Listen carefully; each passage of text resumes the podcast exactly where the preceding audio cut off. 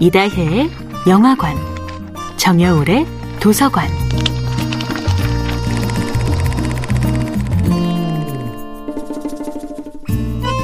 안녕하세요. 여러분과 아름답고 풍요로운 책 이야기를 나누고 있는 작가 정여울입니다. 이번 주에 함께하는 작품은 캐서린 스토킷의 소설 헬프입니다.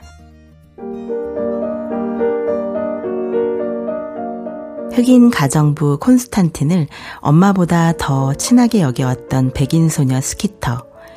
그녀는 글 쓰는 여자로 살아가며 자신이 가장 영감을 많이 받는 존재가 바로 흑인 가정부들이었음을 깨닫습니다. 스키터는 흑인 가정부들의 이야기를 글로 쓰기로 결심합니다. 그들의 이야기를 들어주는 것이 자신의 순수함과 열정을 일깨우는 것입니다. 가슴 속에 불타는 정의감을 잠재우지 못한 흑인 가정부 미니는 당초에 모른 척이 되질 않습니다. 난 싸울 수 있는데, 난 맞설 수 있는데, 왜 모두들 안 된다는 걸까? 그녀는 매번 해고당하면서도 이 서글픈 의문을 풀어내지 못합니다. 스키터는 작가를 꿈꾸는 백인 여성입니다. 그녀는 아이빌린의 고용주 엘리자베스, 미니의 옛 고용주 힐리의 오랜 친구이기도 합니다. 그러나 스키터는 친구들처럼 유색인 가정부를 박대하지 않습니다. 그녀에게 가정부 콘스탄틴은 어머니와도 같은 존재였으니까요. 어머니가 스키터의 선머슴 같은 외모와 여자답지 못한 행동에 불만을 터뜨릴 때도 콘스탄틴은 스키터의 손을 꼭 잡아주며 말해주었습니다. 당신의 가치를 결정하는 건 당신 자신이에요. 아무도 당신의 가치를 함부로 재단할 수 없어요.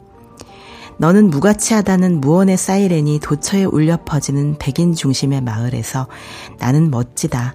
나는 좋은 사람이다. 나는 사랑받을 자격이 있다는 자기 최면의 멜로디는 그녀들의 유일한 안식처였습니다.